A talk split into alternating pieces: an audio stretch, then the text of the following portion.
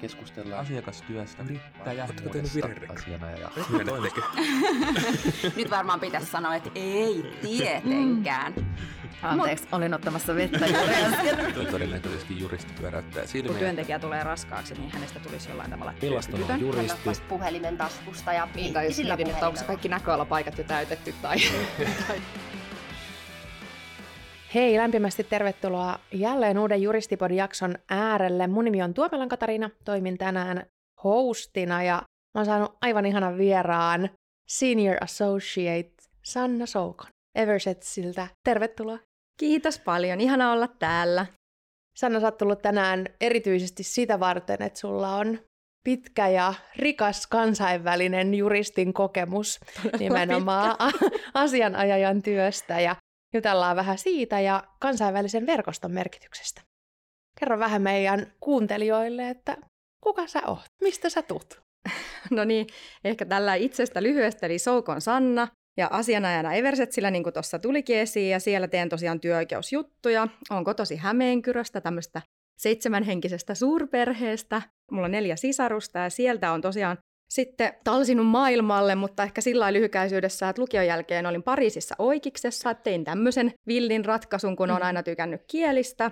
Mutta sieltä sitten päädyin takaisin maitojunalla Suomeen oikeikseen, hain tänne. Lähinnä ihan siis siitä syystä, että ne kustannuksetkin oli niin hirveät, että oli parempi tulla, ja eikä nuorena tiennyt silloin, että mitä haluaisi. Että haluanko olla Ranskassa juristina vai Suomessa, mutta sieltä aloitin. Sitten Turun oikeiksessa luin juristiksi. Sen jälkeen olin työ- ja elinkeinoministeriössä työoikeushommissa. Sitten auskultoinut Varsinais-Suomen käräjäoikeudessa ja sitten sen jälkeen eri asianajotoimistoissa, pienemmissä ja isommissa, ja nyt sitten viimeisin työpaikkaa just Eversetsillä työoikeustiimissä. Ja mitäs muuta? Kai tähän nyt jotain vapaa- ja harrastuksista Niin. kuuluisi lyhyesti mainostaa. Silloin kun en tee juristin hommia, niin harrastan laulua. Sitten auskultointiaikana hurahdin purjehdukseen, niin sitä on harrastanut tässä niin kuin uusimpana. Ja sitten avantouintia, erilaista hyötyliikuntaa, matkustelusta tykkään ja sitten kielien opiskelusta. Josta on ehkä hyötyä myös Yes. asianajajan työssä. Kyllä, Mitäs noin muut harrastukset? Onko ne vaan hyvää vastapainoa? hyvää vastapainoa, mutta on siellä tietysti intohimokin kohteita. Et siis Niin. musiikista, sitä mä oon harrastanut pienestä tytöstä lähtien. Pianonsoitto on tosi jäänyt, mutta tämä lauluharrastus on sitten pysynyt edelleenkin. Onko siitä hyötyä asianajajan työssä? No sitä en osaa kuule sanoa. Oletko pelastanut koskaan tilanteita Ehkä laulamalla? tämmöistä harjoitellaan ääniartikulaatiota Niin, ja totta. ehkä sellaisen puhetyöläisen, niin semmoista hyötyä voi olla. En tiedä, mutta ehkä se on enemmän semmoinen vastapainoelementti mulla. Mm. No kerroitkin tuossa, että olet nähnyt paljon ja erilaisia organisaatioita ja toisaalta myös päässyt näkemään niin kuin erilaista juristin työtä, mikä näistä kokemuksista on ollut semmoinen, mikä on ehkä kaikkein merkityksellisin ollut sulle. Merkityksen. Vaikea, ei niitä pysty laittamaan sillä lailla niin kuin tärkeysjärjestykseen, mutta jos ehkä hakee sitä kautta, niin mä itse näen sen niin, että kun mulle ne kielet on ollut aina tosi tärkeitä, että mähän olen lukenut myös ranskan kääntämistä ja tulkkausta, ja mä en itse asiassa tiennyt ihan nuorempana, että haluanko mä nyt juristiksi vai haluanko mä tehdä kielen parissa Mm. urani. Ja se oli ehkä siinäkin mielessä hyvä, että luin sit niitä kieliä siellä yliopistolla. Mä huomasin, että en mä ainakaan tulkiksi halua. Mä en halua olla se, joka on siellä kopissa tulkkaamassa, vaan musta olisi paljon mielekkäämpää olla se, joka on tuo pöntössä puhumassa ja kertomassa siitä asiasta. Ja tämä oli ehkä sitten se syy, miksi mä päädyin, että okei, ne kielet voisi ehkä yhdistää siihen Niin. juristin työhön. Ja sitten taas juristin ammatissa mulla oli tärkeää ehkä se, että mä halusin päästä auttaan ihmisiä ja sitten mä halusin työn, jossa ei koskaan voi olla niin sanotusti valmis, missä pystyy aina kehittämään itseensä. Koska mä kaipaan työltä sitä, että siinä on haastetta, että mä ehkä tylsistyisin, jos siinä ei olisi semmoista motivaattoria, että pystyy aina kehittyyn. Mutta näihin työpaikkoihin liittyen palataan tähän kysymyksen ytimeen. Eli siinä ehkä oli itselle tärkeä siinä mielessä se työ- ja elinkeinoministeriökokemus. Se oli tosi mieluisa, mä pääsin näkemään sitä lainvalmistelutyötä, millaista on tehdä työllä, ja mulla oli mahtava esimies, kiva tiimi siellä. Niin se oli ihan tosi iso juttu, mutta ehkä siinä mä koin sen, että mä, kun mä oon asiakaspalveluhenkinen, niin mä koen sen tärkeäksi kokemukseksi opiksi itselle, että mä löysin sen oman tieni, että mun on ehkä parempi miettiä sit, kun mä tykkään olla ihmisten kanssa, Mm. niin joko tuomioistuintyötä tai asianajotyötä. Ja sitten sen jälkeen mä meninkin työ- ja elinkeinoministeriöstä auskultoimaan, pääsin näkemään sitä maailmaa. Ja sitten siinä ehkä tuli vielä se, että kun ne kielet on niin rakkaita, niin tuomioistuimessa harvemmin pääsee sit muun kuin Suomen ja Ruotsin parissa työskentelee. Niin sitä kautta se ehkä se oma polku sit löytyy, että tämä asianajapuoli on varmasti mulle se paras vaihtoehto.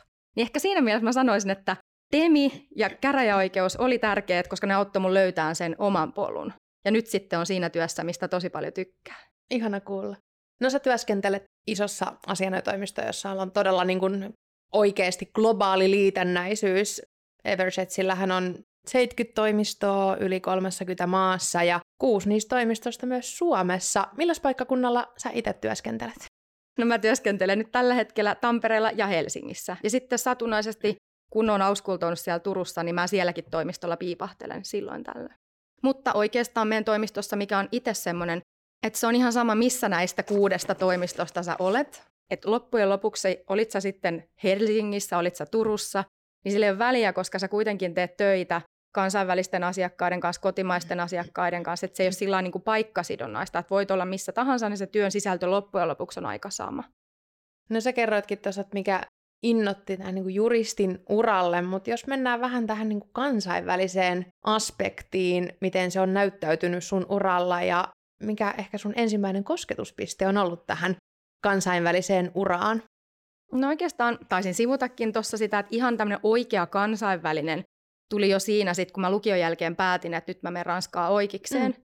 Että mä haluan koittaa sitä mahdollisuutta. Ehkä tätä täytyy sen verran taustuttaa, että mä oon ala-asteella, kun mä oon sieltä Hämeenkyröstä, mä olin tosi kiinnostunut siitä Ranskasta ihan pikkutytöstä, ja mun Ranskan opettaja silloin ala-asteella kysyi, että no niin, minkä takia te olette valinnut tämän kielen, ja kaikki vastasi siellä, että Ranskan leipä tai patonki tai Eiffeltorni, ja mä istuin siinä hiljaa, kun mun vuoro tuli, ja mä laskin siinä, että no niin, lukiossa menen vaihto Ranskaan. Ja sitten se mun ranskan, mähän menin, ja mm. sitten mun ranska-opettaja tuli morjestaa mua sinne Itä-Ranskaan silloin isäntäperheeseen, että sä teit, toteutit sun haavees, niin ehkä tästä, tämä oli taustalla, että mulla oli niin. sillä ranskan kieli jo hallussa, ja sitten mä halusin, että no katsotaan nyt, että onnistuisiko se oikein siellä.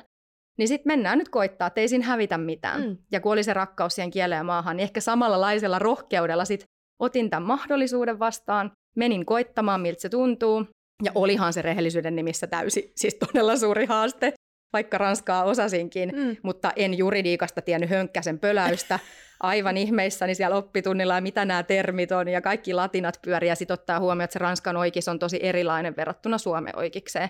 Siellä pitää olla kaikilla luennoilla ja siellä istuu perukkipäiset miehet luentokopperoisessa ja selittää ja siellä kirjoitetaan muistiinpanoja ja se oli iso haaste, mutta siinä pääsi sillä niin tutustumaan kansainväliseen oikeuteen ja Ranskan lakiin tietämättä vielä hirveästi edes Suomen laista tässä kohtaa. Eli mä oon aloittanut vähän tällaisessa käänteisessä järjestyksessä, ensin tutustunut Ranskan lainsäädäntöön, ja sitten mä ilmoittauduin siellä semmoiseen Common Law Studies Institut de Droit Comparé, eli vertailevan oikeustieteen instituutissa, niin mä luin siellä myös Common Law-opintoja, joka perjantai meillä kävi brittiopettaja, tuli Lontoosta opettaa sit sitä oikeusjärjestelmää. Eli ehkä mulla se ensimmäinen tämmöinen, vaikkakin tämä on opiskelijatapahtuma, mm ei ollut vielä valmis juristi, mutta siinä pääsi jo näkemään vähän, että millaista tämä muiden mm. maiden oikeusjärjestelmä on. Totta. Ja sitten viimeisimpänä, jos nyt haetaan ihan tämmöinen mm. valmistuneena lakimiehenä, niin toki olen aikaisemmiskin asianajotoimistossa ennen Eversetsin työtä tehnyt kansainvälisten asiakkaiden kanssa töitä, mutta ihan tämmöinen varsinainen ulkomaa kyllästys tapahtui sitten nyt, kun mä olin viime vuoden syyskuussa lähdin Eversets-verkostojen ansiosta meidän Eversetsin Madridin toimistolle.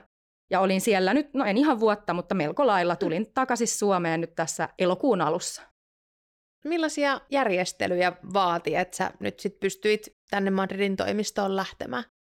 No sanotaanko, että siinä oli myös ehkä sitä alku itse rohkeutta, että päätti, että pitäisi toteuttaa tämä. Ja mä ehkä mitäkin mietin, että mulla on ollut haavellistalla jo ihan nuorempana.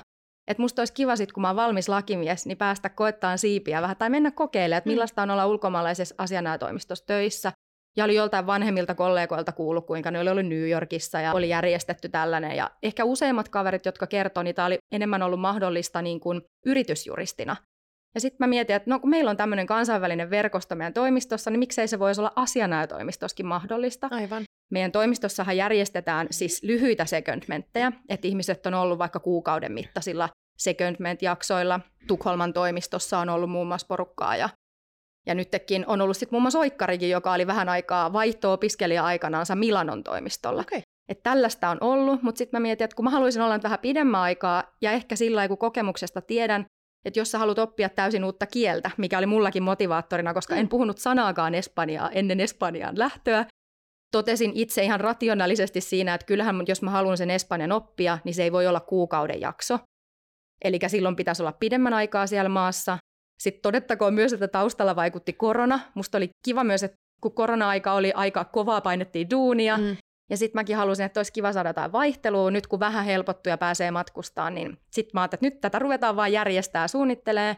Ja sitten ehkä itse aloitin selvittää, että olisiko siellä mahdollista sit yliopistolla lukea sitä espanjan kieltä. Selvitin yliopiston käyttämällä näitä kansainvälisiä kaveriverkostoja ja kysyin, että mikä olisi hyvä paikka ulkomaalaiselle tulla opiskelemaan Espanjaa, että mitä yliopistoa voitte suositella. Ja ei nyt nimenomaan mitään oikeisopintoja, mm. vaan jos haluaa ihan kieliä lukea. Aivan. Mutta mä en halunnut myöskään täysin sellaista irtiottoa, että olisi ollut ihan täysin sataprosenttisella opintovapaalla, vaan mä halusin myös päästä näkemään sitä työskentelyä mm. siellä ulkomailla.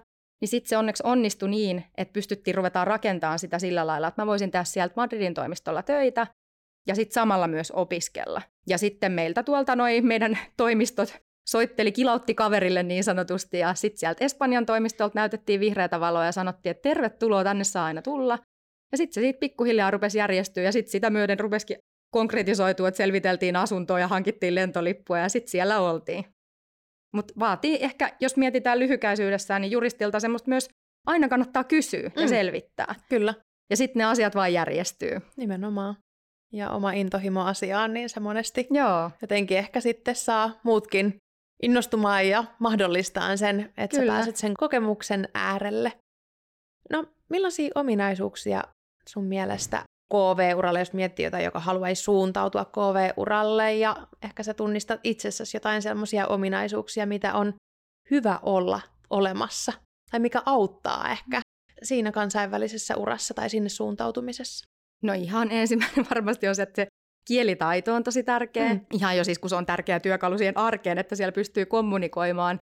Ja olen niin kuin keskustelee ihmisten kanssa, niin se nyt on tietty primäärielementti, että se pitää olla. Mutta sitten myös semmoista tiettyä seikkailuhaluisuutta ja rohkeutta, heittäytymiskykyä, avoimuutta, että hei, mä haluan lähteä johonkin ihan uuteen juttuun. Ja sitten tosiaan, että pystyy niin kuin, no ehkä ne on niin kuin tärkeimmät. Mm. Ja sitten se halu tutustua toisiin ja uusiin ihmisiin, että se on niin kuin aika pieni mielenkiinto siihen uuteen kulttuuriin. Kyllä. Mutta ehdottomasti se rohkeus. Ja sitten itsekin muistan, että mullekin sanottiin siellä jopa, että muistan siellä Madridin toimistossa, että Sanna, sähän oot aivan tämmöinen niin kuin, ihan niin kuin espanjalaisnainen, mutta suomalaisen ruumiissa. että ehkä sekin kuvastaa KV-juristia tietyssä mielessä, että sä oot semmoinen niin kuin sosiaalinen puhelias. Ja sama oma isäni sanoi, kun tuli käymään Madridissa, niin hän kommentoi, että toi plikkahan puhuu tuossa etupenkillä taksikuskin kanssa ihan kuin se olisi joku vanha toveri. Mutta se kertoo mun mielestä sen kuvan siitä ihmistyypistä, mm. että sä oot itse aktiivinen ja sä juttelet ihmisten kanssa, koska siellä täytyy sitä olla. Ei sulla ole siellä samanlaista turvaverkostoa niin. aluksi. Niin ehkä sitäkin varten. Toki tämmöisessäkin yhtäläisyydessä, missä mä olin, että mm. kun oot Eversets-toimistolla, niin se firman porukka muodostuu sun perheeksi, että sulla Totta. on se kontakti siellä alus. Ja sitten tietysti itselläkin tuli sieltä yliopistolta vähän kavereita, joskin 36-vuotiaana 19-vuotiaiden kanssa, niin sekin oli oma kontrastinsa, että oli kiva vastapainoa, että pääsi tämmöistä oikein opiskelijaelämää nuorten kanssa elään, mutta sitten oli myös ne oman ikäiset kollegat, joiden kanssa sitten pystyi tekemään eri asioita. Ja siitä se sitten pikkuhiljaa lähti. No millaisia toimeksiantoja sä hoidat nykyisin? No mulla on tosi siis kaikkia työoikeustoimeksiantoja laidasta laitaan, eli ihan siis pitää sisällön konsultaatio, sitten oikeudenkäyntiasioita, rikos ja riita ja sitten tietty välimiesmenettelyitäkin, jos ne on työoikeusliitännäisiä, mutta pääsee niin kuin aika kaikilla skaalalla ja missä on tietysti ison toimiston etu, kun mm. itsekin pystyy vertailemaan. Että kun on pienemmässä asiana toimistossa ja isommassa, niin se mikä tässä on kivaa, ja aidosti mä just tykkään siitä, että sä pystyt yhdistämään tässä kaksi mun rakkauteni työoikeuteen ja sitten ne kielet ja se, että sä saat siinä sen koko paletin, että sä pystyt kehittymään eri osa-alueilla. Työoikeudessa näkee semmoisia kuin isoja asiakkaita, niiltä voi tulla vähän erityyppisiä kysymyksiä kuin taas pienemmiltä asiakkailta, että se on niin kuin monipuolista. Ja sitten kansainvälisillä asiakkailla saattaa olla erityyppisiä kuin kotimaisilla, vaikka monesti on niitä samoja asioita, mitkä hmm. kuitenkin askarruttaa. Totta. Mutta se on kiva, ehkä se monipuolisuus. Joo. No miten se kansainvälisyys tavallaan nyt näyttäytyy sun päivittäisessä työssä, kun oot palannut takaisin Suomeen? No meillähän tämä on just niin hauska, niin kuin mä tuossa sanoinkin vielä, että se on sama istut sä Tampereella, Helsingissä vai missä, niin se tuntuu siltä, että kun on toki paljon puhtaasti myös niitä kotimaisia asiakkaita, mutta todella paljon päivittäin. Esimerkiksi mulla on päiviä, jolloin mä en tee muuta kuin ulkomaalaisten ihmisten kanssa töitä, enkä tee suomeksi lainkaan. Mm. Et mä en ole, käyttänyt, en ole kirjoittanut yhtäkään suomenkielistä sähköpostia tai käynyt yhtäkään suomenkielistä Teamsia. Niin tämmöisiä päiviä on tosi paljon, ja se tuntuu oikeastaan siltä, että meidän verkoston ansiosta niin ihan niin kuin sun kollega, sä voit kilauttaa Sarahille Lontoossa, teillä on se sama projekti, niin ne häviää ne valtion rajat siinä. Totta. Niin se on tosi erityyppistä, mutta oikeastaan päivittäisessä työssä niin meillä voi olla yhdellä asiakkaalla joku kysymys, mistä se haluaa kaikista Eversets niin kuin tietystä maista vastaukset, niin sitten joka maan työoikeusjuristit koordinoi sitä omalta maaltaan, niin sitten me vastaillaan siihen. Ja sitten mä oon mukana erilaisissa työoikeuskoulutuksissa ja muun muassa viimeisimpänä Nordic Employment Law Session, jossa ollaan koulutettu Suomen työoikeudesta globaaleille asiakkaille, että sitten on myös tämmöisiä koulutustehtäviä, että ne on hyvin erilaisia. Mm. Tai sitten voi olla, että on joku asia, mistä on aiheutunut oikeudenkäyntejä meidän globaalille asiakkaalle eri maissa, ja joista yksi on Suomi, ja jos täälläkin se asia eskaloituu, niin sitten saattaa olla, että tämmöisissä voidaan koordinoida. Mutta usein ne on semmoisia, että siellä on joku kysymys, mikä askarruttaa kaikissa eri maissa, missä tämä asiakas toimii. Eli, Hyvin erityyppisiä. Joo. Ja onko niin, että voiko sanoa, että kaikki juristit Evershetsillä jossain määrin aktiivisesti toimii Suomen rajojen ulkopuolelle omassa päivittäisessä työssään? No oikeastaan täytyy sanoa, että kyllä, että kyllä meillä kaikki, ei voi sanoa, että joku pääsisi piiloon tätä niin. kansainvälistä elementtiä tai haluaisi mitä tämän ottaa. Mä luulen, että meilläkin kaikki tykkää nimenomaan, jotka on töissä, niin siitä kansainvälisestä aspektista, mutta toki vaikuttaa se, missä tiimissä on, mitä oikeudenalaa tekee, että on oikeudenaloja, joissa se vielä korostuu enemmän esimerkiksi. Ja lähtökohtaisesti moni on multakin kysynyt, että onko työoikeudessa korostunut, eikö se ole kovin kansallista, niin itse mm yllättävän kansainvälistä. Että mm. ei se niin kuin me, ja nyt kun tässä työpaikassa nimenomaan tehdään kansainvälisten asiakkaiden kanssa töitä, niin totta kai se korostuu. Mutta että ihan jokainen juristi aivan varmasti tekee päivittäin tai lähinnä viikoittain, että mikä tiimi sitten on itsellä emmeteissä ja työoikeudessa. Ja toki perhe- ja jäämistöoikeus, kun meilläkin on täyden palvelun talo siinä mm. mielessä, että meillä on kaikkea eri oikeudenaloja tarjolla, niin, mutta yhtä lailla vaikka perhe- ja jäämistöjuristinkin työssä tämä kansainvälisyys voi näkyä. Että ei se ole sillä lailla, etteikö jollain olisi laisinkaan kansainväliskytköstä. Ihan tosi kiinnostava kulma ja varmasti semmoinen, mikä sitten jotenkin yhdistää myös Evershetsiläisiä. Voisi kuvitella, että kun on noin korostuneesti toi KV-liitännäisyys, niin se myös tietyllä tapaa asettaa ehkä tiettyjä vaatimuksia niin kuin ihmisille ja siitä, että siitä pitää myös tykätä ja nauttia, että siinä on niitä KV-elementtejä niin kuin tosi mm. paljon. Joo, ja siitä saa silloin tosi paljon irti, ja se näkyykin kyllä meillä just, että ihmiset tykkää siitä. Joo. Että se on kivaa. No tapaatko aktiivisesti sun KV-asiakkaita tai asiakkaita, kenen asioita sä hoidat? No tässä ensimmäisenä tuli heti mieleen korona, joka vaikutti tähän sillä lailla, että aikaisemmin joo, aina satunnaista saattoi, että ihmiset kävi Helsingissä ja et riippuen aina vähän mistä, mutta yllättävän paljon niitä aikaisemminkin hoidettiin puhelimitse tai sähköpostitse, mutta totta kai mäkin tykkään nähdä face to face, aina jos oli tilaisuus. Niin ihan siis todella mieluusti ihanaa oli, että jos saatiin aikaiseksi ihan face-to-face tapaaminen. Mutta just, että silloin tällöin juu nähtiin ja se korona tosiaan, ja siinä opittiin tämä Teamsin käyttö, niin nyt tuntuu, että kun on vähän koronatilanne nyt helpottanutkin, niin huomaa, että ehkä nykyäänkin on vielä aika herkässä, että otetaan Teamsia ja pistetään kamerat päälle, että sitten nähdään niinku tämmöisten mm. videotapaamisten kautta. Mutta nyt kun mä olin siellä Madridin toimistolla, niin siellä mä esimerkiksi oli tosi kiva, kun pääsin näkemään muutamia asiakkaita, joille on just tehnyt hommia. Niin se oli kiva, että siellä me saatiin järjestymään face-to-face-tapaaminen ja ottaa huomioon, että ne Espanjan juristikin teki vielä sille samalle asiakkaalle, niin meillä oli kauhean kiva tapaaminen, kun hei, meillä onkin tämä yllätysvieras myös Suomesta, että sä pääset nyt näkemään hänetkin, että tämäkin neiti on tehnyt näitä teidän juttuja, niin se oli tosi kiva. Ja sitten erilaisissa tilanteissa just, että koulutustilaisuuksissakin niitä saattaa nähdä ja hyvä, että on tämä Teams-mahdollisuuskin, niin sillä saa nykyään, se kynnys on madaltu ja se on mm. kiva, että saa ne video. Näkyy sitä kautta kasvot myös. No sä kun oot paljon nyt työskennellyt toki sekä suomalaisten että sit aktiivisesti nyt erityyppisten ja eri maiden asiakkaiden kanssa, niin miten jos mietitään näitä nimenomaan KV-asiakkaita, ja tässäkin varmasti kulttuurisia eroja niin kuin luonnollisesti onkin, mutta onko jotenkin eroavaisuuksia siinä, että millaiset odotukset näillä niin KV-asiakkailla on, tai vaatimukset, tai tavat kommunikoida, onko jotain sellaisia, mitä, mitä sä oot havainnut, ja mikä on ehkä yllättänyt? No tuossa on, siis tähän tulee niinkin tylsän kuulonen vastaus, kun musta asiakas on asiakas ihan riippumatta siitä, mistä valtiosta se on. Mm. Toki siellä on joitain eroja, että kulttuurisiakin voi olla, että joissain maissa, kuten Amerikassa, ne odottaa tosi nopeata reaktioa. Että ne aikataulut on tosi niin kuin nopeita. Että se on ehkä enemmän aikataulullinen, mutta sinänsä ne kysymykset voi olla suht samanlaisia, että se ei sinänsä se asian hoitaminen eroa, mm. että ihmisiä ne sielläkin on. Kyllä. Mutta ehkä tuo aikatauluasia tulee mieleen, että se on ehkä semmoinen, Ja sitten se, mitä ei pidä ehkä unohtaa, minkä on itsekin tässä oppinut, kun noiden kansainvälisten asiakkaiden kanssa on tekemisissä, niin se, mikä asia saattaa suomalaiselle olla kauhean yksinkertainen. Suomalaiselle asiakkaalle niin se ei välttämättä ole sitä ulkomaalaiselle asiakkaalle. Eli heillä voi olla ihan jostain irtisanomisajosta lähtien perustavanlaatuisiakin kysymyksiä, mitä Suomi-asiakkaat ei kysy. Että se on ehkä tämmöistä mm. eroavaisuutta.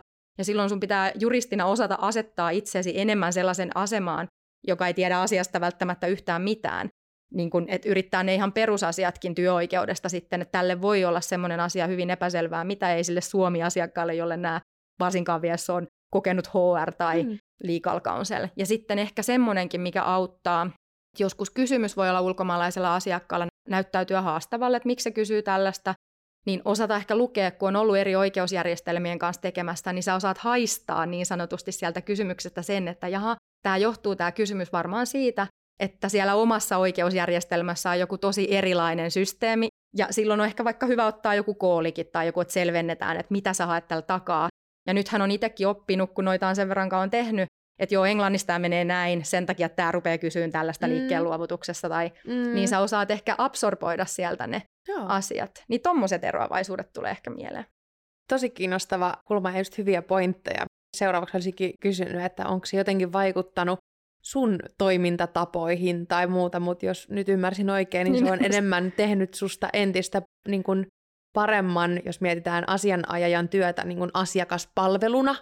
Ja hyvänä asiakaspalveluna ja laadukkaana asiakastyönä, niin ne, mitä sä pystyt havainnoimaan ilman, että sulle tarvii kertoa, niin ne on ne, että sä oot oppinut no nimenomaan, joo, että nämä tekee susta niin kuin niin, oikeasti. ja ainahan, aina voi kehittyä paremmaksi, ja se on totta, että toi on semmoista, ja muakin kiinnostaa nyt, kun että on ihan kiva oppia vieraista oikeusjärjestelmistä, ja se on ehkä meillä Eversetsillä ollutkin kiva, että mä oon päässyt nyt näkemään vertailevaa työoikeutta. Ja se on totta, että sit sinusta tulee parempi työoikeusjuristi, sä pystyt heitä palvelemaan paremmin Juuri just näin. sen takia, kun sä oot vähän harjaantunut. Eikä tarvi missään nimessä, ei tarkoita sitä, että sun pitäisi olla oikein huippuosaaja muiden maiden oikeusjärjestelmistä. Mm. Ei, vaan just se, että sulla on tuntosarvet pystyssä ja sä saat haistaa sen, että okei, täällä voi olla tämmöinen.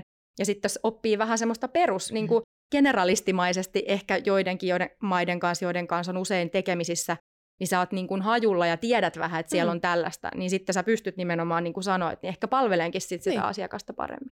Just näin. No millaisia mielikuvia suomalaisista juristeista on maailmalla? Tämä on hyvä, kun kysymys hauska sinänsä, kun mä oot meikäläinenkin niin hirveästi ollut maailmalla. no kolmisen vuotta on sekin jonkin verran. Että, mutta ehkä se, mitä siinä ajassa on nähnyt, niin suomalaisista yleisesti ottaen juristeista on sellainen kuva, että on hirveän asiantuntevia, että me ollaan ammattitaitoisia ja hoidetaan hommamme huolella ja hyvin. Ja sitten mitä yllättävän usein kuuli, että teillä suomalaisilla on ihan valtava tämä yleissivistys ja hyvä koulutus. Et ehkä tässä nämä meidän pisatulokset näkyy, että mm. yleisesti meidän koulutusjärjestelmää arvostetaan. Ja nyt en sano tätä puhtaasti myöskään juridiikan, vaan ihan mm. yleisesti, että ne Kyllä. tiedätte maita ja teet valtava tietopääoma. Ja sitten on kehuttu, mua nauratti just kun mä olin käymässä meidän Pariisin toimistolla, niin Pariisin toimistolla meidän sihteeri kommentoi, että kyllä noin suomalaiset on kauhean kohteliaita. mutta mä en tiedä, mitä mä oon siellä tehnyt, kun heille on syntynyt, en tarkoita, ettenkö olisi, mutta kun hän monen otteeseen sitä korosti, että niin kohteliaita ja hyvät käytöstavat. No, mutta ehkä tämä, että me ollaan todellakin, ja kielitaitoisuutta. Joo. Se Joo. on vielä sanottava tähän, että kaikki aina ihmettelee, että montako kieltä säkin puhut. Ja miten hyvänen aika, että hyvä, jos monella tuolla maailmalla on yksi kieli oman kotimaisen kielensä lisäksi, mitä ne puhuu. Eli loppujen lopuksi meillä suomalaisilla ei pitäisi vähätellä itseämme. Meillä on vähän sitä taipumusta, että täällä Suomessa me nyt ollaan mm. ja tehdään, niin ei missään nimessä. Tuolla huomaa tuolla kansainvälisissä piireissä, että me ollaan hyvinkin arvostettua juristikuntaa, paitsi että me ollaan hyvät yliopistot, hyvä osaamistaso ja just toi kielitaito antaa paljon valmiuksia hyvin erilaisiin kansainvälisiin uriinkin. Kyllä. No nyt me ollaan vähän sivuttu tätä asiaa, niin kuin verkostojen merkitys, mutta miten laaja sun oma verkosto on, ketä kaikkia se käsittää? No mä erotan tässä sillä lailla kaksi elementtiä, että tietysti kun mä oon kansainvälisessä asianajatoimistossa mm. töissä, niin sitä kauttahan meillä tulee luontaisesti aivan valtava kansainvälinen verkosto eri maista, Eurooppaa, Jenkkejä, Aasiaa, että ihan globaalisti, ihan kaikkialta. Ja mä miellän sen, että se on se meidän toimiston yhteinen verkosto se on meidän kaikkien, ja jos jollekin tulee joku juttu joltain asiakkaalta, vaikka työoikeusliitännä, niin sitten tulee meidän työoikeustiimi, ja yhtä lailla, jos minua lähestyy joku ja kysyy, niin minä osaan forada sen meidän emme teille tai mm. maksukyvyttömyystiimiin. Ja sitä kautta se verkosto on tosi laaja. Ja sitten kun meillä on vielä yhteistyötoimistoja niissä muissa maissa, jossa sitten ei ole varsinaista Eversets-toimistoa, niin pystyy sieltäkin kysyyn ja soittaa ja kilauttaa, että pystyttekö te jeesaan tällaisessa asiassa. Ja sitten toinen elementti on ehkä se oma verkosto, kansainvälinen verkosto, mikä on sitten syntynyt sitä kautta, kun on ollut siellä eka siellä vaihto-oppilana isäntäperheessä Ranskassa. Sieltä tuli kavereita. Nekin saattaa joskus putkahtaa yllättävissä tilanteissa, että hei, voisiko saada juristin apua. Ja sitten se, kun nyt on itse ollut siellä yliopistossa ja nyt tuolla Madridissa, niin kyllä sielläkin aina, kun on sosiaalinen, tapaa ihmisiä, niin se on tosi tärkeää, että sieltä muodostuu sitä verkostoa. Ja itse asiassa viimeisimpänä käytännön esimerkkinä oli musta niin ihana, kun mä olin Pariisissa käymässä tosiaan siellä meidän toimistolla ja sitten viikonloppuna kävelin siellä kaduilla ja ihan sattumalta huomasin, että Andiatta oli avannut sinne uuden liikkeen. Ja kappas kummaa, suomalaisena tämmöisenä tietysti muoti, suurena muoti-ihailijana ajattelin, että minäpä käyn katsomassa, että ihanaa, että heillä on nyt tämä uusi myymälä siellä. Ja sitten siellä oli itse Tarja paikalla ja mitä siinä kaksi suominaista sai jutun, jutun aikaa. Siis se oli aivan mahtava, niin tämmöistäkin yhteistä bondaamista, eikä sitä tiedä. Ja hänkin oli, että ei te koskaan tiedä, vaikka tarvitsisi juristin apua ja Niinpä. mitä. Niin se oli tosi ihana hetki ja ihan sattumalta, niin tämmöisistä ihan yllättävistä tilaisuuksista niin voi putkahdella sitä. Et avoimin mieli kannattaa vaan mennä eri paikkoihin ja you never know. Se voi tulla joskus tulevaisuudessa eteen, että se ihminen tarvii sit sitä juristin apua tai miksei mm. muutenkaan. Niin. Ja sitten ne kansainväliset verkostot auttoi mua myös sit löytämään sen yliopiston siellä Espanjassa. Et en mä olisi osannut ehkä itse googlaamalla selvitellä samalla lailla sitä hyvää opiskelupaikkaa. Et kyllä ne erinäisissä tilanteissa ja kämpän etsimiseen ja tällaiseen, mm-hmm. niin se merkitys on kullan arvoinen ja sitten se on tärkeää myös vaalia sitä ja ylläpitää, että vaikka ei joka päivä näekään, niin silloin tällöin voi laittaa mailia ja sitten tietysti omaa ammatillista verkostoa tapaa vaikka ELassa, European Employment Lawyer Associationin tapaamisissa tai näissä niitäkin nyt, ja kun koronasta on, on tilanne mm. helpottanut, niin päästään niin fyysisiin tapaamisiin, niin se on kiva, että noissa yhteistyöverkostoissakin sitten pääsee tapaamaan ja tulee päivitettyä kuulumisia. Kiinnostaa vielä kysyä pieni tämmöinen ehkä tarkennus siihen aikaan, kun olit siellä Madridissa asianajotyötä harjoittamassa niin sanotusti, niin millainen se sun arkipäivä oli siellä suhteessa ehkä nyt Tampereen arkipäivään? No arkipäivä oli ehkä sillä erilainen, että jos ajatellaan, niin mä tunnustan, mä en ole aamuvirkuin ihminen, niin siellähän mä sain kokea tällaisen uuden Minuthan ristittiin aamuvirkuksella toimistolla heti, kun mä olin yhdeksältä. Mä olin näinkin aikaisin toimistolla ja se oli ihan järkytys siellä espanjalaisessa kulttuurissa, hyvänen aika yhdeksältä nyt toimistolla vielä kukaan ole. No niin se oli ehkä yksi, että siellä tultiin vasta 10-11 aikaan toimistolle. Ja sitten siellä pidettiin se semmoinen oma siestatauko, eli joskus siinä kahden kolmen aikaan ja sitten neljään tai viiteen asti niin käytiin lounaalla.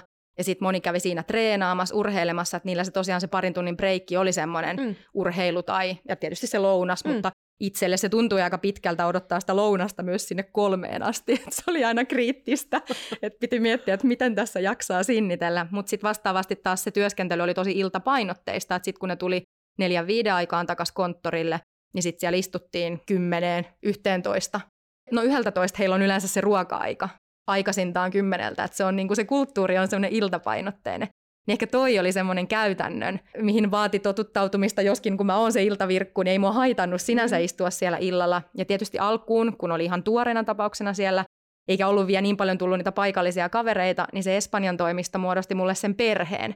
Mulla oli kiva olla siellä, mulla oli sellainen olo, kun mä olisin niin kuin kotona mm. juttelemaan. Meillä oli siellä kivan kokoinen työoikeustiimi, meillä oli semmoinen oma työoikeuspool siellä, missä kaikki työoikeusjuristit junnusta ja treiniistä senior asti istusin samassa poolissa.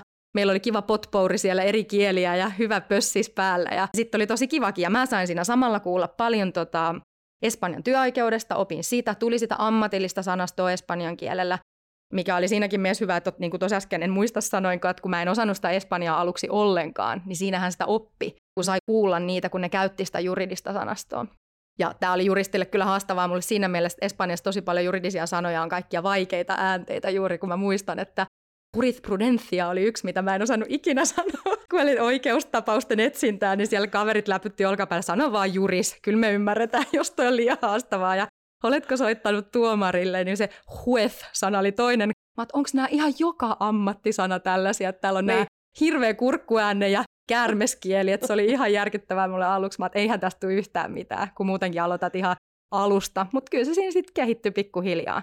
Mutta tuolla oli tosi iso merkitys mulle, koska siellä oli ihana ilmapiiri ja hyvä porukka, niin kyllähän se vaikutti tosi paljon siihen, että siitä jäi ihan tosi hyvä, hyvä fiilis. Ja nyt tuolla meidän työpaikallakin sanoo, että on kiva, että meiltäkin, jos muut juristit haluaa tehdä samoin, että haluaa lähteä vuodeksi tai sitten lyhyemmälle secondmentille, niin ehdottomasti kannustan ja kerron mielelläni siitä tarkemmin heillekin. Hmm. Tai jollekin muillekin, jos jotain kiinnostaa.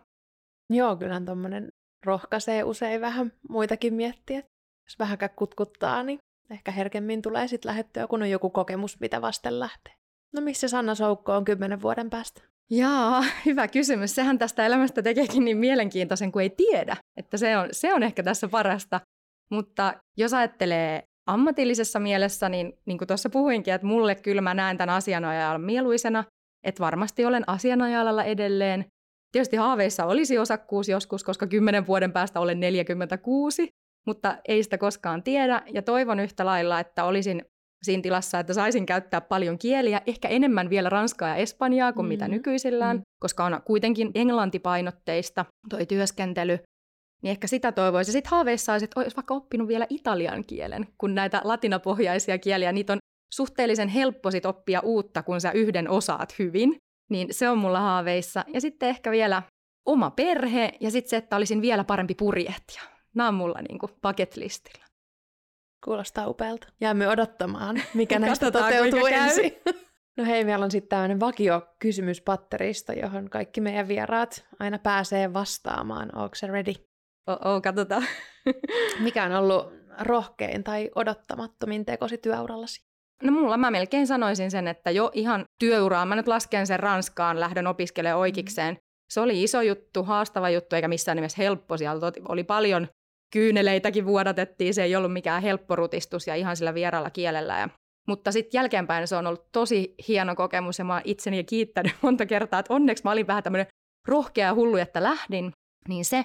Ja sitten ehdottomasti toi Espanjaan lähtönyt, koska kyllä sekin tietysti vaatii tällä kun on hyvä pössis päällä töissä ja näin, ja näin aikuisiellä yhtäkkiä mm. riuhtasta itsensä työkuvioista ulkomaille täysin vieraaseen ympäristöön, niin kyllä mä ehkä senkin nostaisin toiseksi.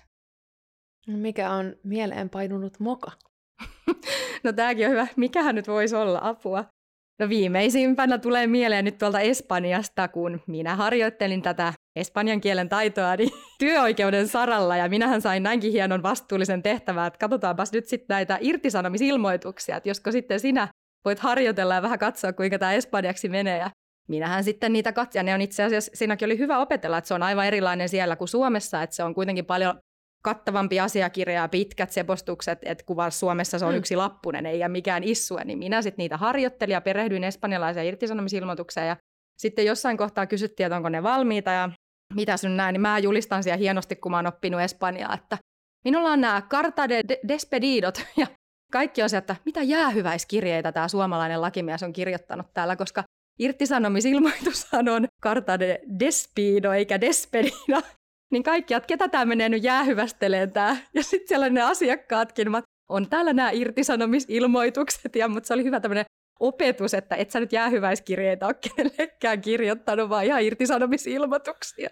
No toisaalta ne onneksi silleen... Pieniä ja saa niin. ulkomaalaisena anteeksi, mutta se oli vaan siinä kontekstissa. Ehkä joo, kun joo. ollaan irtisanomassa ihmisiä, niin mä tuun jäähyväiskirjeitä jakeleen, niin kyllä ne vähän katto siellä ehkä, että mitä täällä tapahtuu. Mutta joo, tämmöiset aina muistaa, että siinä mielessä totta. on hyvä, että mokat jää mieleen, niin sitten ei yleensä toistu koskaan uudestaan.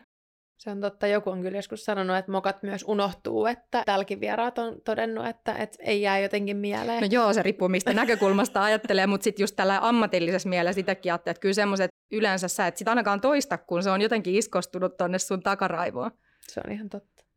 Mikä on yllättävä taito, jota tarvitset työpäivissä tai usein sun työarjessa? Hmm, no tämä on kyllä, mä sanoinkin just tuossa, mä mietin itsekseni, että hetkinen, että mä oon kyllä niin, onko mä niin perustavallinen tylsä juristi, että mulla ei ole mitään yllättävää taitoa. Että no, ensimmäinen ajatus, mikä tulee mieleen tietysti, että varmaan semmoinen, että kun on hektisiä ja kiiretilanteita, niin onneksi pystyy olemaan aina rauhallinen ja sitten ne asiat järjestyy ja tekee pala kerrallaan. Ja sitten jos tähän vielä voi sanoa, niin ehkä varmaan semmoinen tilannekomiikka pystyy ottaa monia asioita huumorilla et sekin on semmoinen arjessa mun mielestä hyväkin taito ja ihana, mm. että osaa heittää läppää ja kollegojen kanssa, niin se on mulle ainakin myös tosi tärkeä. Et mulle on sanonutkin, että jos et saisi juristi, niin saisit varmaan joku koomikko, kun sä oot tuommoinen naurattaja täällä työpaikalla. Ja se on mulle myös sellainen suola, että se on tärkeää, että vaikka siellä tehdään mahtavien kollegojen kanssa ammattitaidolla töitä, niin se on kiva, että siellä on myös pilke silmäkulmassa sen tekemisen meiningin ohessa. Ja sitten vielä äärimmäisen tärkeä taito, mitä koin itselleni, kun tehdään kumminkin vaativaa asiantaitotyötä, niin se, että mä pystyn aina, kun mä menen nukkuun, unohtamaan työasiat, laittaa pään tyynyyn, uni tulee välittömästi. Ja se on hyvä taito ja unta riittää, niin mä itse koen sen kyllä sellaisena, että sillä pystyy arjessa selviytymään aika hyvin. Kuulostaa upealta, tämmöisen palautumisen taito, se on aika, aika sanotaanko, että siitä olisi joku valmis maksaan. se on kyllä totta, että itsekin pidän sitä äärimmäisen suuressa arvossa. No, minkä vinkin sä antaisit nuorelle opiskelevalle tai uran alkuvaiheessa olevalle itsellesi? No, tämä on itse sellainen, mitä mä oon itselleni aikaisemmin hokenut useita kertoja, että älä valmistu liian nopeasti, että miksi en silloin nuoremmalle mm. itselleni tätä sanonut joskus, että voi että kun olisin voinut sanoa ennakoivasti, että älä valmistu liian nopeasti, mene vielä opiskelijavaihtoon. Niin tämän mä varmaan sanoisin, koska se on mun mielestä tosi tärkeää. Toki en sano, etteikö mahdoton, tämä on nyt esimerkki, että kun mm. mäkin olen pystynyt meneen vielä ulkomaille töihin ja näin, mutta se on niin tehty helpoksi yliopisto-opintojen aikana, niin ne kannattaa ne mahdollisuudet hyödyntää. Ja itsekin nyt, jos voisin uudelleen takakelata sinne, niin mä varmaan olisin ehkä mennyt sitten Italiaan vaihtoon, jos sen italian kielen voinut siinä vielä oppia ja nähdä siellä uutta kulttuuria. Ja, niin ehkä toi, sen mä varmaan sanoisin itselleni. Kiitos Sanna, on ollut aivan ihana kuulla sun aitoja kokemuksia, fiiliksiä ja kuulla sun nimenomaan tätä niin kuin ulkomaan elämää ja varmasti kuulijatkin on saanut tänään paljon uusia eväitä ja ehkä rohkaisua myös pohtia sitä, että miten sitä voisi itse toteuttaa. Kiitos, tosi paljon oli kiva olla täällä ja todellakin toivon, että näin, eikä pidä mistä noihin kieliin liittyen vielä sanoa, että ei tarvi olla valmis kielitaito, vaan voi lähteä aivan nollistakin, niin kuin minäkin olin Espanjassa, ja kyllä sitä oppii. Et ehkä se rohkeus, että ei tarvi olla täydellinen. Ja sitten sen verran viimeisenä mietelausena, kun mä kävelen työpaikalle Tampereen toimistolla, niin siinä on matkalla semmoinen taideteossa, missä lukee näin, että mä en muista, miten se menee korjaa, jos sä tiedät sen, jos oot kävellyt ohi, mutta siellä on se, että vähemmilläkin taidoilla pääsee pitkälle, nimittäin sinnikkyydellä. Ja musta se on ihan mahtava. Joskus, jos on semmoinen tilanne, että miettii, että oh, miten tästäkin päivästä selviää tai on rankkaa, niin se on semmoinen, että sinnikkyydellä pääsee aika pitkällä ja sit mä saan ainakin itse siitä taideteoksesta tosi paljon voimavaroja ja virtaa, että mä mietin sitä usein, kun mä kävelen töihin. Niin ehkä näillä sanoilla eteenpäin tähän päivään. Tähän on loistava lopettaa. Kiitos Sanna, ihana kun tulit vieraksi. Kiitos, moikka.